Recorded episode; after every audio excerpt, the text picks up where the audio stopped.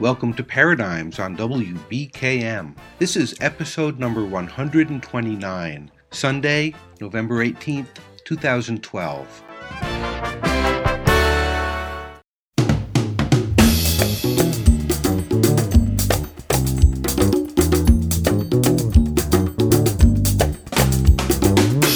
touch the earth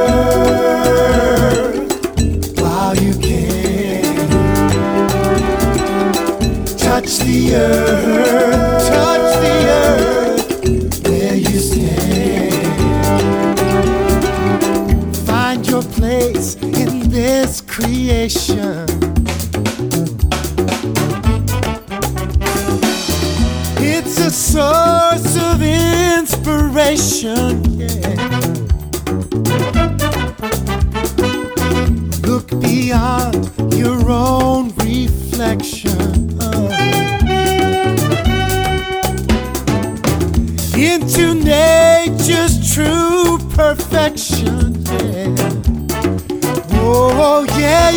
To touch the earth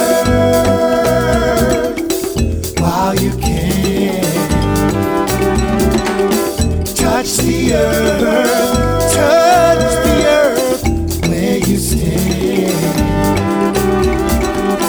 Don't abuse the gift of power.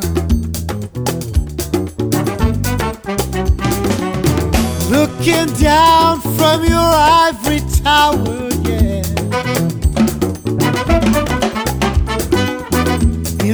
life, you're no outsider, no. So give thanks to the great provider, yeah. Oh, yeah, you got to touch the earth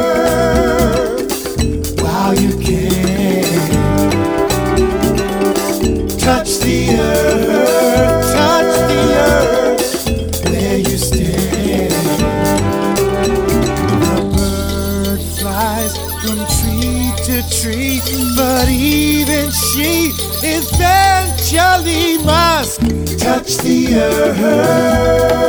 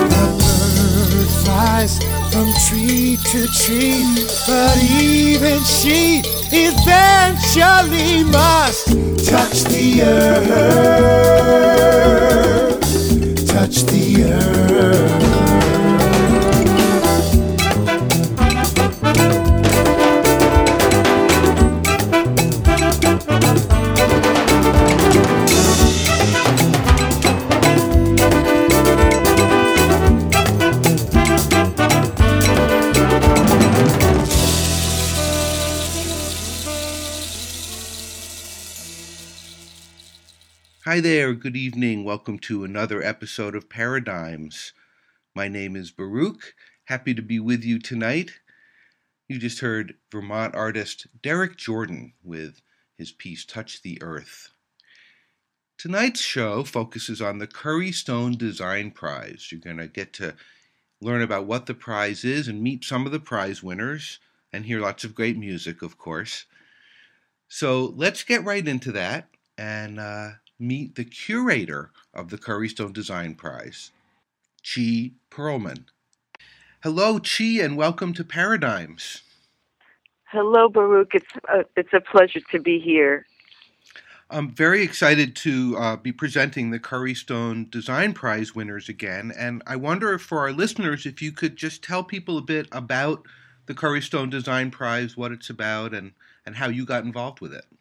The Curry Stone Design Prize is trying to find an angle and a side of design that is maybe not usually recognized and not generally taught in academic institutions. It's the notion that design, which is already pretty much about solving problems, about the things that are around us, buildings and and uh, artifacts and things in our lives, but to take the side of that um, problem solving and uh, the basic design principles, and to use the thinking behind that in ways that are much more community and social uh, activist driven. And what's happening right now in the world of design is there's almost, we could call it a movement towards social um, impact design. Hmm. And what that means is really to take the initiative, designers who take the initiative to say, here's a problem. I'm not going to wait for a client or a government or some kind of a competition to ask me to step in and make a change. I'm going to take the initiative and do it myself. And so over five years, what's happened is, is that we've been able to, through a large network of nominators to identify these kinds of projects and have realized that they all, as different as they are, come from very similar ideas and motivations.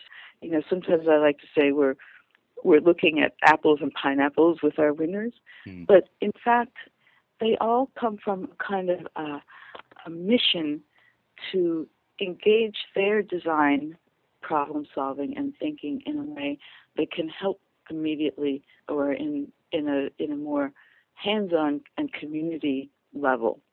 Seems like all your prize winners are doing projects that that help people where they are and no one seems to be focused on the prize as it were or the money or the status they're focused on the service well i think what happens when you do recognize these kinds of projects is that it brings visibility to them and elevates them in a larger um, forum. So if if anything, if this prize can shine a little bit more light on this kind of work, it acts as almost a, a catalyst. It acts as a as an affirmation to to give students and other designers a, almost permission, if you will, to take the initiative themselves for the kinds of things that they're looking to be more active in and more activist about. How did you become involved, and what is your role? I have a background, um, a very long background in the design world. I spent many years as the editor of a magazine called ID Magazine, which is a design magazine. It's unfortunately it's not here anymore. It's gone the fate of many publications, mm. but it it gave me uh, almost the kind of um, front row seat to to so many of the designers who are working out there. And um, in just by being a journalist and um, and covering all kinds of design um, across really across the spectrum of the diff- different disciplines. So my background as a journalist, uh, you know, has what they say about journalists is that uh, um, that there are people who are conducting their education in public. Well, that's absolutely true. I concur. uh, good. good.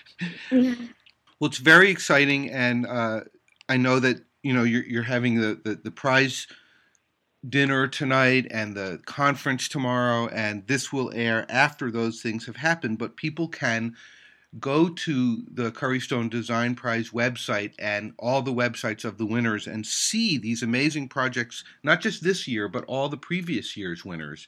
It's quite a collection of innovators.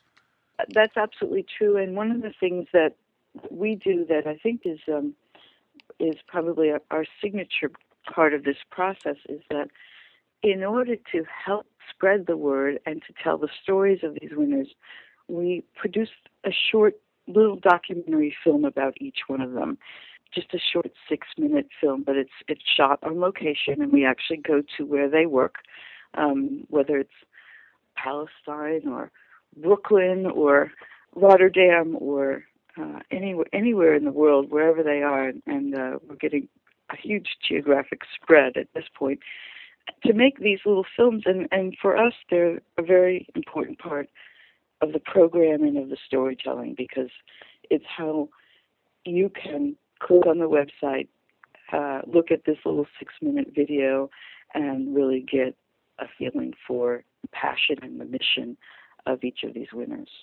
And their inspiration is infectious. I watch these videos and I think, wow, what can I do? What are my ideas that I can do? You know, so it's it's really it's incredible. And while I know this is not the most well known prize in the world or the most well known foundation in the world, in a quiet way, Curry Stone Foundation is affecting many, many lives. Well, it's wonderful to hear you say that, and it's wonderful to have your vote of confidence. And um, Baruch, we invite you to jump right in. you can join us. All right, I'm there. Chee, thank you so much for talking with me, and uh, have a great time tonight and tomorrow, and uh, look forward to broadcasting this on Sunday. Oh, thank you. We're excited. Thank you so much. Chee Pearlman, curator of the Curry Stone Design Prize. If you go to paradigms.bz and click on Curry Stone Design Prize, you can check out the films Chi was talking about. Each prize winner has a film up about their project, their work. So check that out. Let's get into some music and then we'll be back to meet one of the prize winners. Here is something from Cosy Sheridan called Grand Design.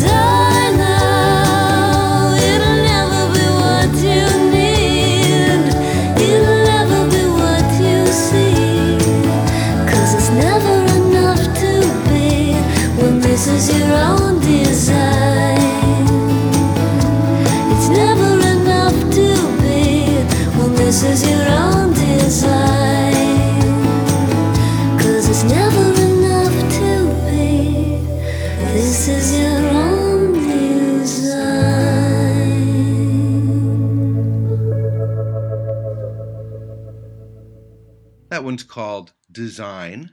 The singer is Merrie Amsterburg. Cosy Sheridan before that with Grand Design. And now we're going to meet the first of the designers from the Curry Stone Design Prize this year. Here from the Mass Design Group, Alan Ricks. Alan Ricks, welcome to Paradigms. Great, thanks for having me. Uh, you are one of the winners of the Curry Stone Design Prize, the, the Mass Group, could you tell my listeners a little bit about your organization and what you're doing? And I know you're involved in projects in Rwanda, Haiti, Burundi, the United States. What what are you all doing? You sounds really like some amazing stuff. Mass Design Group is a nonprofit uh, architecture and design firm that's focused on illustrating the, the power of design to affect change and improve health. Um, what we're, we're working on is a wide array of projects that are based on strong partnerships with NGOs, governments, and communities to understand the challenges they face in achieving their missions, be it uh, education or health, and then through the lens of design, see how we can not only amplify the success of that mission, but create reverberance change that empowers communities through training, job creation, and environmental friendly practices. I'm looking at your website, I'm seeing hospitals, schools, I'm seeing buildings that serve the, the public, the community where they are, that you all have designed and built. And I'm curious, what's the ethic behind what how is your design serving people in a different way than someone else's? Well, I think there there's a growing concern within the architecture and design world that uh, practitioners have become removed from the public interest and are increasingly isolated into to projects that are directed at the wealthy. Our motivation is the idea that design is never neutral. It either hurts or it helps. So there isn't a kind of apolitical uh, practice. There, there's only ones that choose to kind of be naive to the role they're playing, and that architects and designers have a, a unique ability to serve as facilitators of uh, multidisciplinary groups, the clients, communities, experts in all of these areas, and to kind of understand how the built environment plays improving lives. So you have an overarching concept focused on public health, and I see that um, one of the people who inspired some of your work is Paul Farmer, who I've been trying to get an interview with. If you can get me one, I'll send you chocolate in the mail. Um, uh, can you talk about that public health mission? Certainly. So, MASS is rooted in the ideas of Partners Health. They've really mentored us in in the role we have the opportunity to play in in improving people's health and lives. And what he taught us is that there's a kind of false uh, dichotomy about the way to approach these things. That some people think that you have to address the immediate needs, you know, kind of stem the bleeding by providing kind of clinical care. If we look at the medical analogy, and other people will say we need to look at the social determinants of, of disease, the the things that are the precursors to, to illness. You know, that could be considered things like lack of access to education, racism, um, po- political structures. Mm-hmm. And what we need to do is be affecting things at all scales. So MASS strives to set an example by building discrete buildings that can show that this is possible that buildings can improve health, buildings can improve lives. But then we also need to look at the top down side of things to create the policies and the, the advocacy and the education to assure that these types of initiatives are both replicable and scalable. Do you feel that you're succeeding in your mission? Yeah, I think we're we're seeing that MASS has been able to demonstrate the viability of this model, not only that it can affect change, but it, it is a sustainable model of practice that hopefully will inspire other architects and designers. We don't think that this is uh, isolated to the nonprofit, global health, or international world, but this is something that can be applied to everyday practice. And I think as we've seen a kind of groundswell of support and interest within the students and within academia kind of coming up, we see that this is where people would like to be. most people don't become architects just to, to kind of design unimpactful things. They they get into the practice with an aspiration to do positive things in the world. And what we're trying to do is expose the opportunity to do that. Um, and that it, it doesn't have to be a kind of isolated subsect of the field, but one that uh, that everyone has the opportunity to partake in. How will uh, winning this prize impact your work? Well, th- this prize uh, offers an opportunity to impact our work in a variety of ways. I mean, first and foremost, MASS is reliant on fundraising in order to provide the holistic services we provide while we believe that clients can and should support designers and architects to provide the kind of fundamental design services, uh, the ability to affect change on a, a broader scale requires a kind of intensive amount of resources that most clients could not afford, and that's to run the kind of training, capacity building, education programs that we do throughout the construction process, as well as to uh, support the research that we do to uh, actually quantify the impact we've had and understand what were the innovations that were successful. And this is a kind of self fulfilling cycle that fuels innovation. So donations, Mass is a 501c3 pending nonprofit, are required to fulfill that cycle. Secondly, the thing that Curry Stone has been doing is really raising the profile of uh, practices that are engaged in this type of work, uh, calling attention to them and showing that, that this is, is really the way of the future of design practice. Well, congratulations well, thanks so much. It's a, a, pleasure to speak with you, and, and thanks for uh, the work you're doing to advocate for this type of work.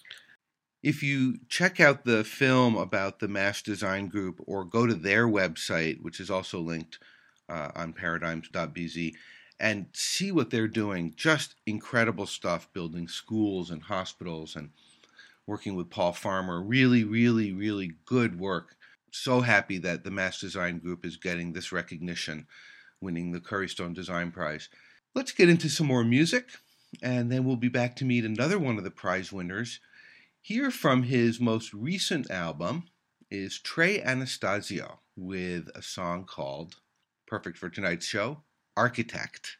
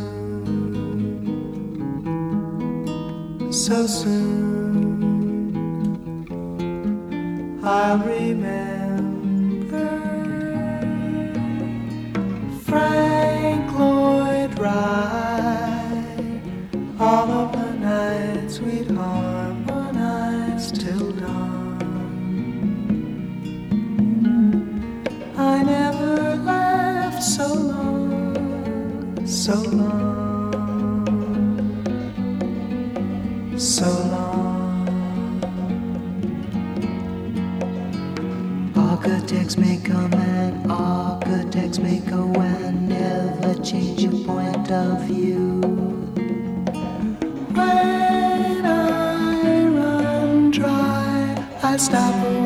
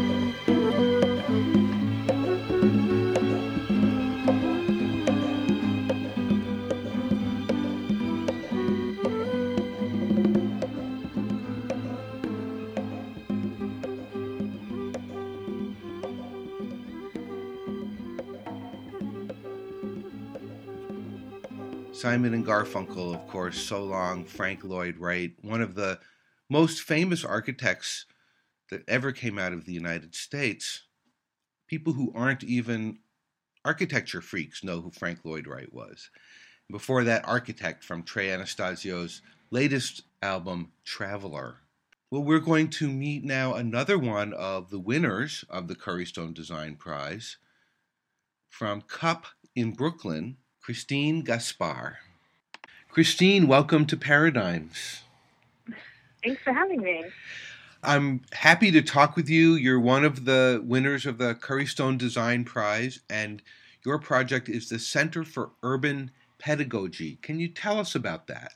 Sure. Um, Center for Urban Pedagogy, or CUP for short, is a nonprofit organization based in Brooklyn, New York. And our mission is to use the power of design and art and visual culture to increase meaningful civic engagement, particularly for historically underrepresented communities. What precisely is your role in this this interesting organization? Um, I'm the executive director of CUP. We're still a fairly small organization. We have five full-time staff, um, but all of our projects are these big collaborations. So we're kind of a, a hub and spoke model where the staff are the hub, and then we have all these different spokes with uh, more people around them for each project. And and so I do you know a bit of everything.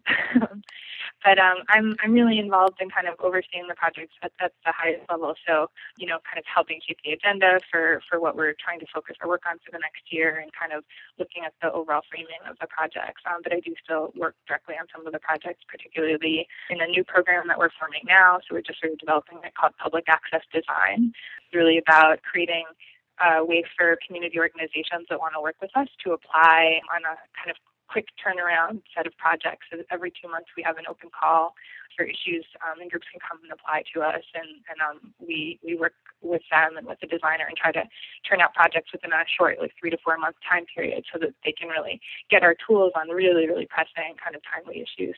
And for us, it's really about helping people have the knowledge of the complex policies and planning issues that shape their neighborhoods so that they can more effectively participate in shaping those things. So, what does all that actually mean you do? How does that show? yeah, that's a great question. For us, what it means is that we create different kinds of partnerships with community organizations and advocacy groups that are kind of working on the ground in their communities on these issues. Um, and then our staff and designers and artists and other kinds of visual thinkers that are good at breaking down complex information. And so our projects are always collaborations of those folks. And what we do is we kind of come together and look at a particular issue that a community is struggling with and that they're really trying to understand better so that they can organize around it and they can, you know, kind of have a say in it. And what we do is we break down that issue and we create some kind of final product that has an accessible visual explanation of that issue. So it could be anything from a poster to you know, an animation that goes online or that gets shared in community meetings, or something like um, an interactive workshop tool that organizers can use to train their constituents. So you help people bring their ideas into a visual format that allows other people to get it. Yeah, and it's often it's not people's ideas necessarily, but it's you know systems that are kind of out there that people want to understand better so that they mm-hmm. can engage with them. So it might be something like a public policy that's impacting their community, or you know a, a planning issue or a set of planning decisions that are being made um, that, that, people sort of don't understand or kind of want to have a, a, better understanding of, so that they can they can engage in, in you know kind of giving feedback on that. It's fascinating. I'm I'm looking at your website and there's all these very many different uh, umbrellas and projects that you all are part of that mm-hmm. um, are so interesting and exciting. And your role is one I never would have dreamed up. yeah. How did this happen? That's a great question. Uh, CUP was originally founded by a, a, group of people who kind of had different backgrounds. They had backgrounds in, you know, art and architecture and policy, and they they kind of started looking at different things in the city that they were curious about, things that they wanted to understand better. Um, and they started doing these these kinds of you know one-off projects on things that they were interested in. And some of those projects ended up being things like publications, like little zines, or um, exhibits. Like there was a, an exhibit that was at the Storefront for Art and Architecture here in New York um, in in 2001, I think, called Building Codes. That was really looking at all these different facets of New York City's um, you know building code and how it impacts different communities. And, and so at first, those projects were sort of just these interesting visual things, and you could learn from them, but they weren't really directed at any particular audience.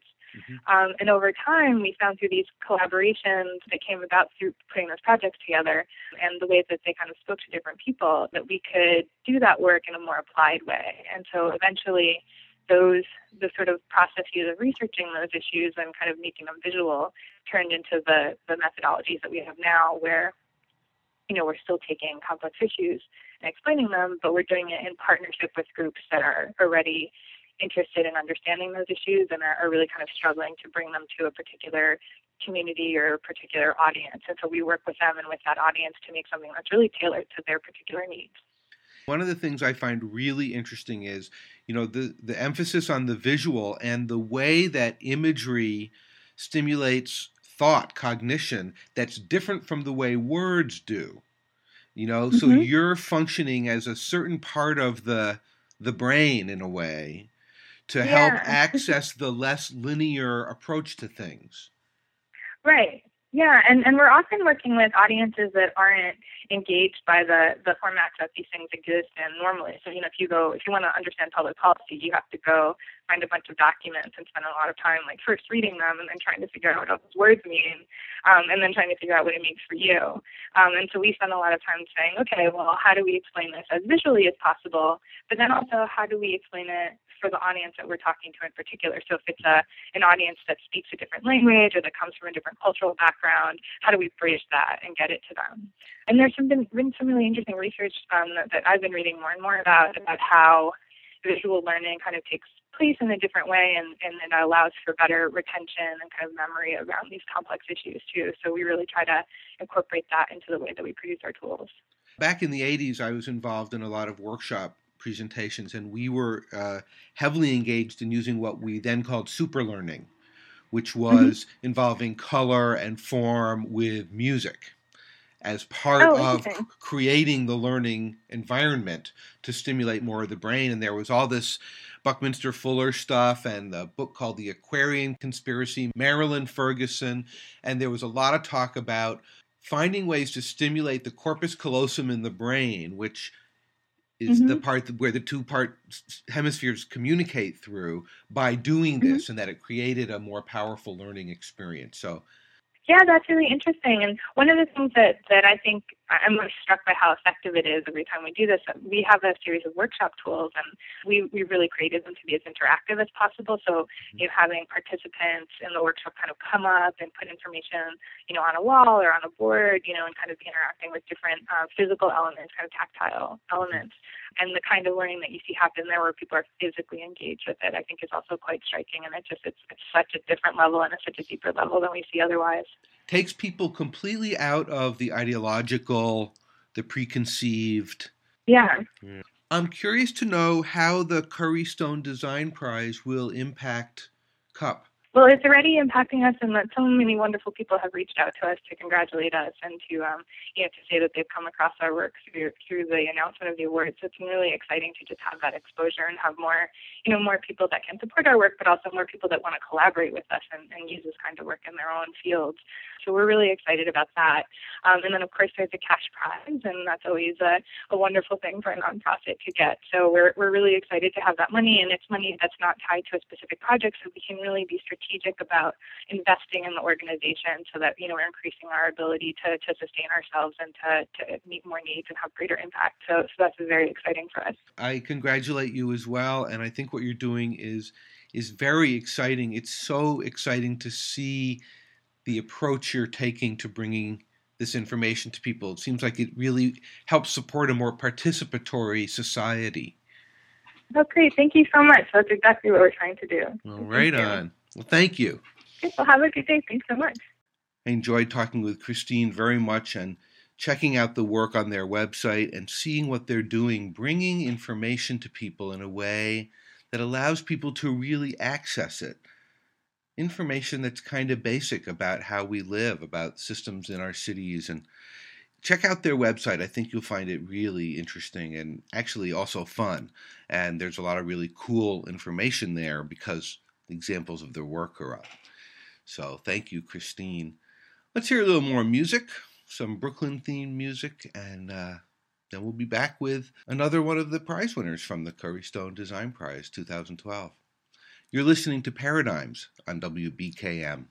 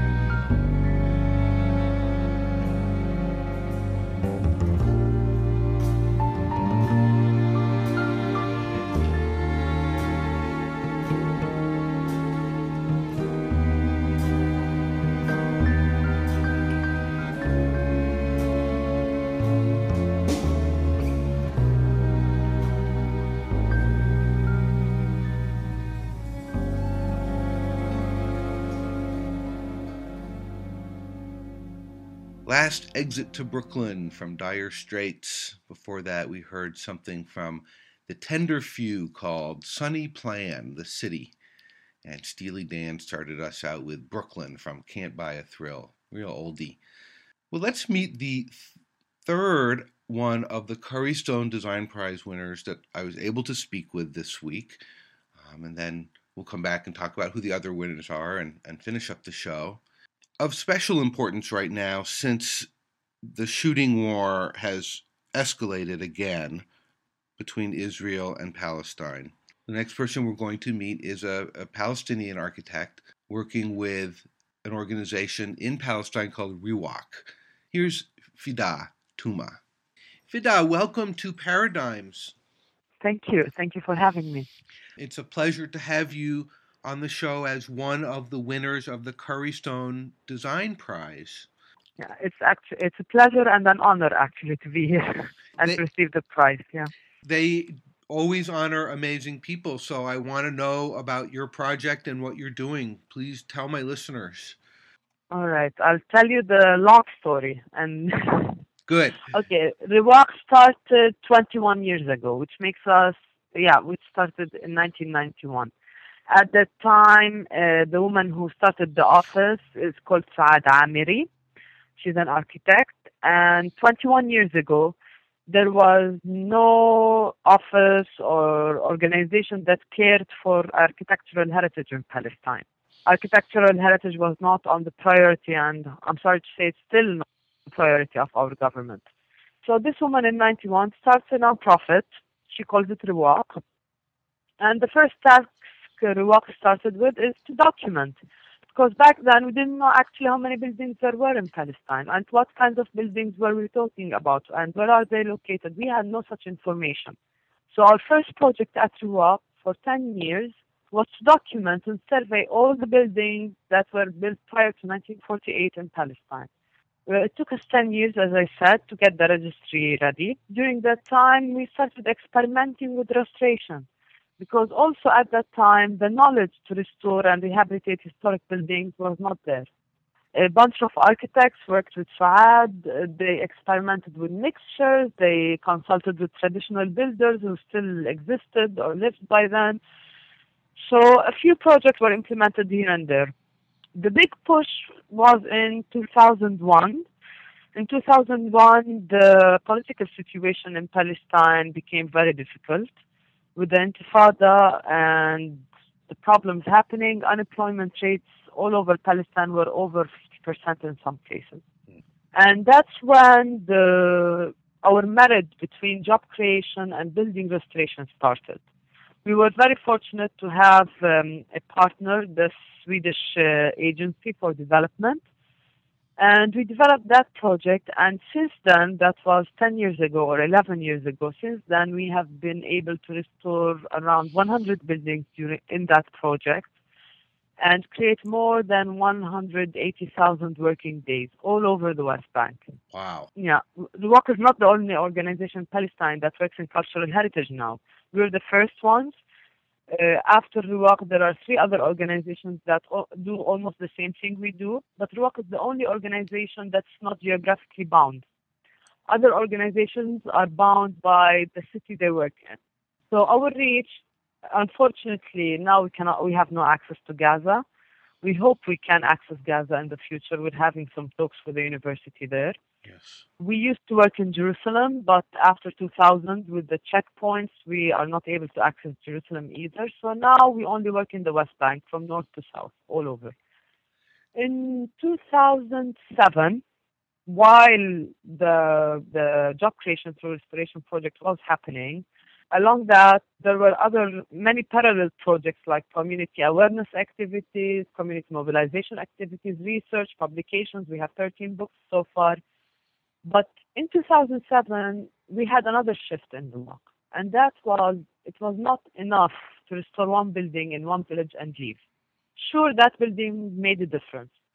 We made in every building became a public space for the community, but then it wasn't enough.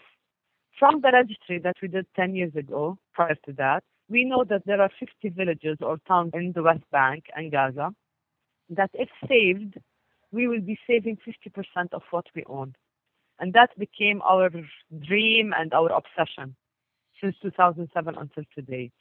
And to save those 50% of the buildings we own, we started a larger scale project, which meant the regeneration of historic centers as a whole, not just one building. We're talking about neighborhoods, facades, streets, infrastructure, street furniture, etc. So that's kind of our story. Wow. You seem to have a very powerful challenge in both kind of rescuing the past, rescuing history, Yeah. and also trying to use that to create a forward moving present that's viable. As architects, we're now around 17 architects practicing in the office. We don't believe in restoration for the sake of restoration. It's meaningless in, in general and in Palestine in specific. When we talk with the people, with the communities where we work in Palestine and, and amongst ourselves, Palestine has no natural resources to count on. Palestine has people and has history. And that history should be able to serve the people. And that's where our role comes. All the buildings we work, all the uh, we work in, all the neighborhoods that we try to regenerate or upgrade, serve the purpose of helping people move forward with their life, have a better future for their kids, have better social and economic prospects or potential, depending on what they own originally from their past.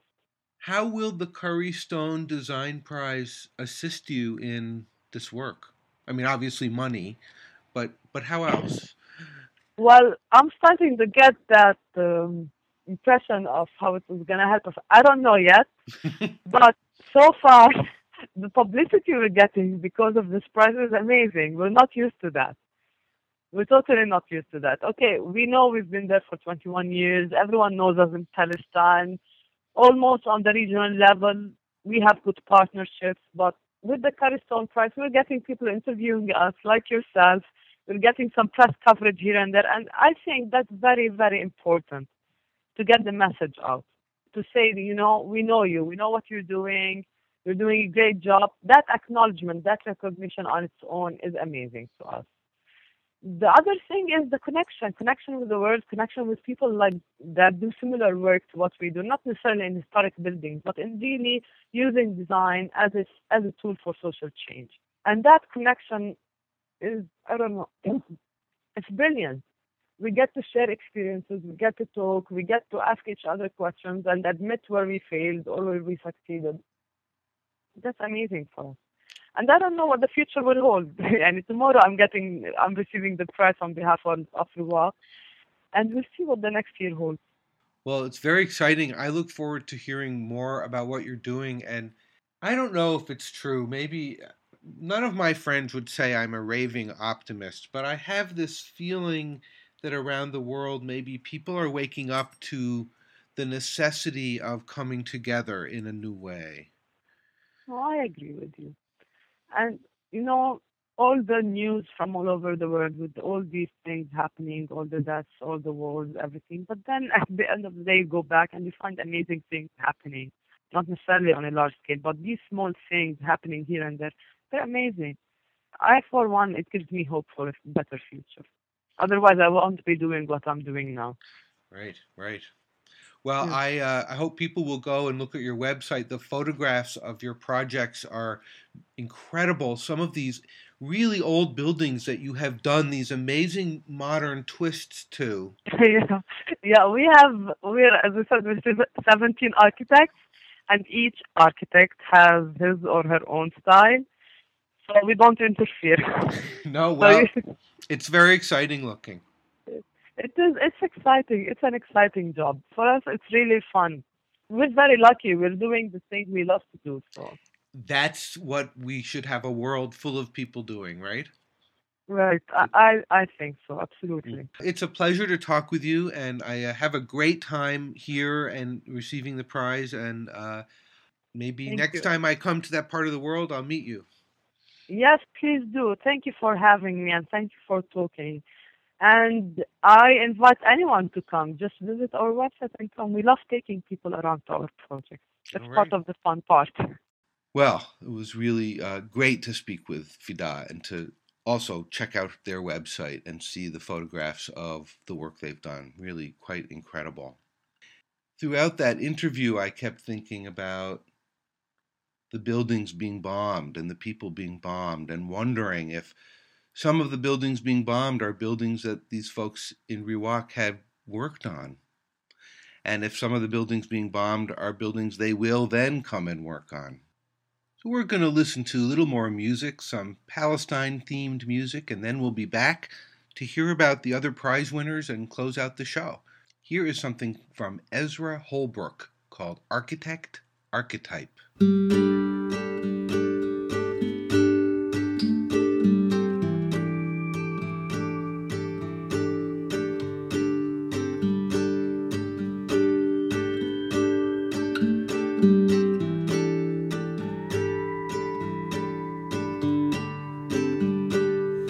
close for comfort or just too close?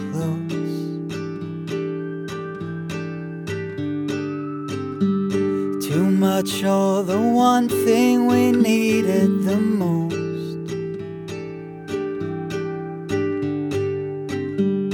They told us our cities would end up in dust.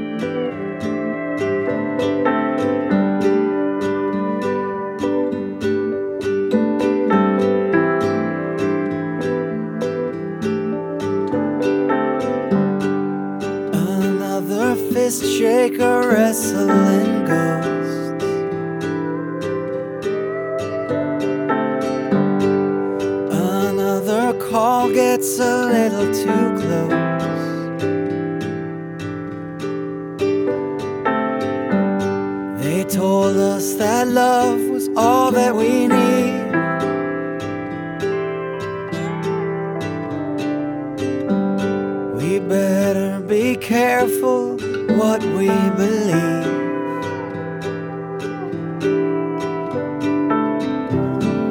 Yeah, you want back in my arms someday. Yeah, you want back in my arms someday. Yeah, you want back in my arms someday. That's what other songs say. That's what other songs say.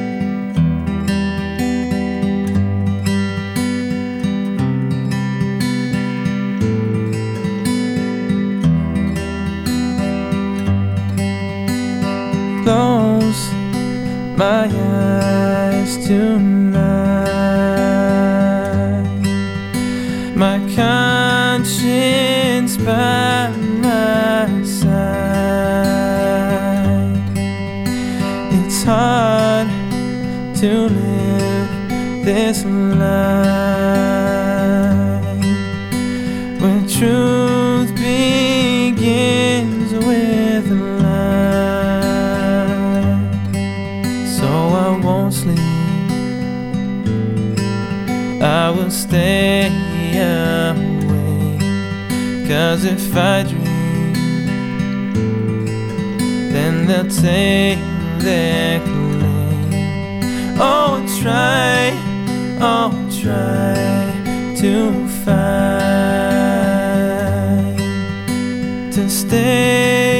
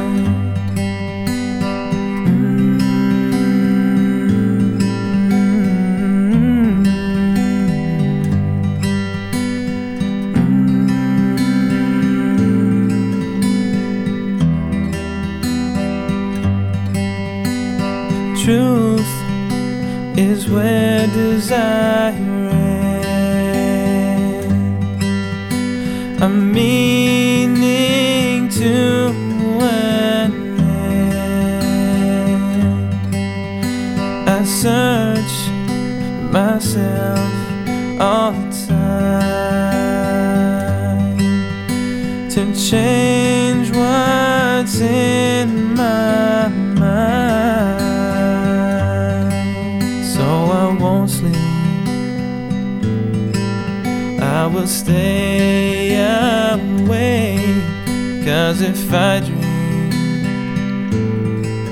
then they'll take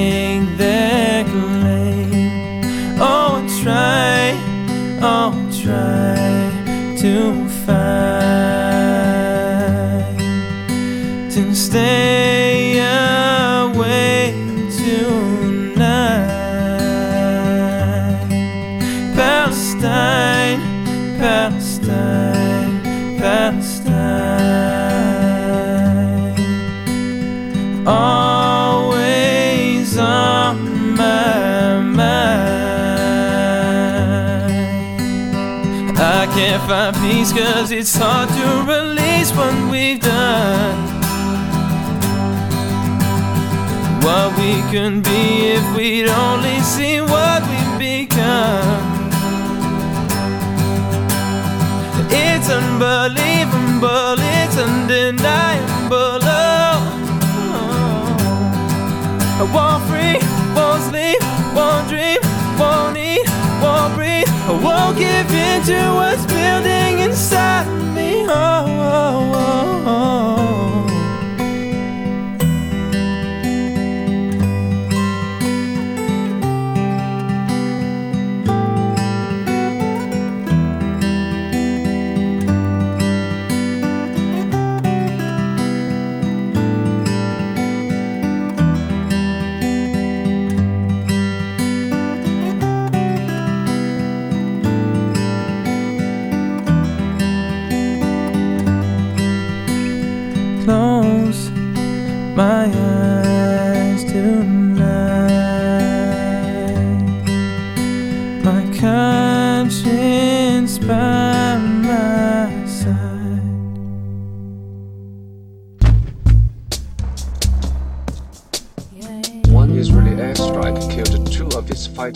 While another flattened a five story building in northern Gaza, killing at least seven people, including an infant, pushing the death toll to 776.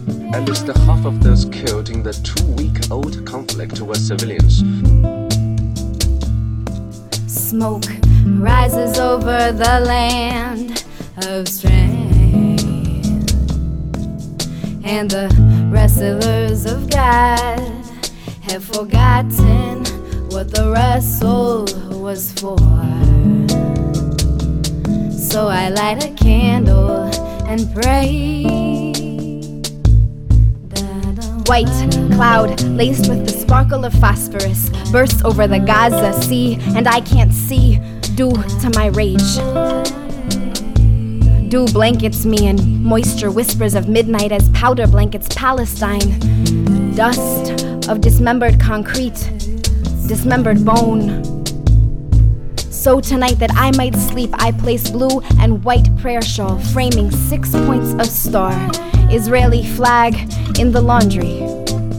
I wash from its blood-stained fibers the screams and tears of displacement, Jewish and Arab, my people and yours. I will grow an olive orchard on my windowsill and pray to Jezebel to run from the dogs, restore goddess to her temple. I will polish the boots of Bedouin and harvest salt from my eyes with which to scrub, exfoliate fear of annihilation from the Zionist conscience. I will sing in Hijaz, bending notes into the cries of forgotten warriors until sorrow lifts us off rises over the into the melancholy of moon. And the wrestlers of God have forgotten what the wrestle was for. So I light a candle and pray. I take peace into my soul. I take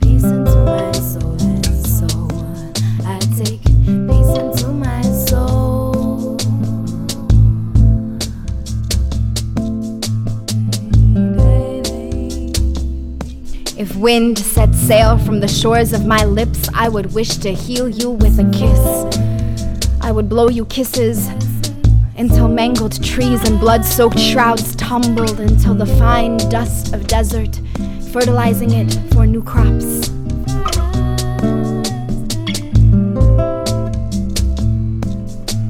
If rain fell from the lakes of my eyes, I would weep until your buckets were full, your gardens lush.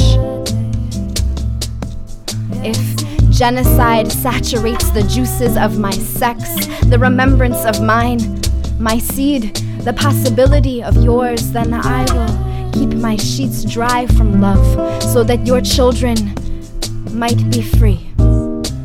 So this night I send to you my tears, my kisses, and my chastity rises over the land. As smoke rises, and the wrestlers of God, and the wrestlers of God, have forgotten, have forgotten what the wrestle was for. So I light a candle, so I pray, pray. I take peace into my soul. I take peace into my soul. And so, and sow seeds that might one day grow. Take peace into my soul and soul. I sow. Take peace into my soul and soul.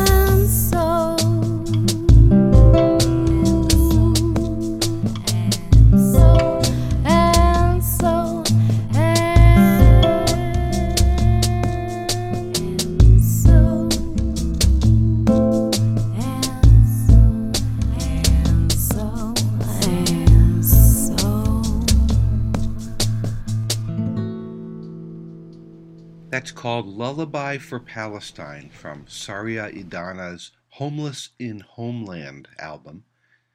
We also heard Palestine from The Sound of Reason, and we started out with Ezra Holbrook, Architect Archetype.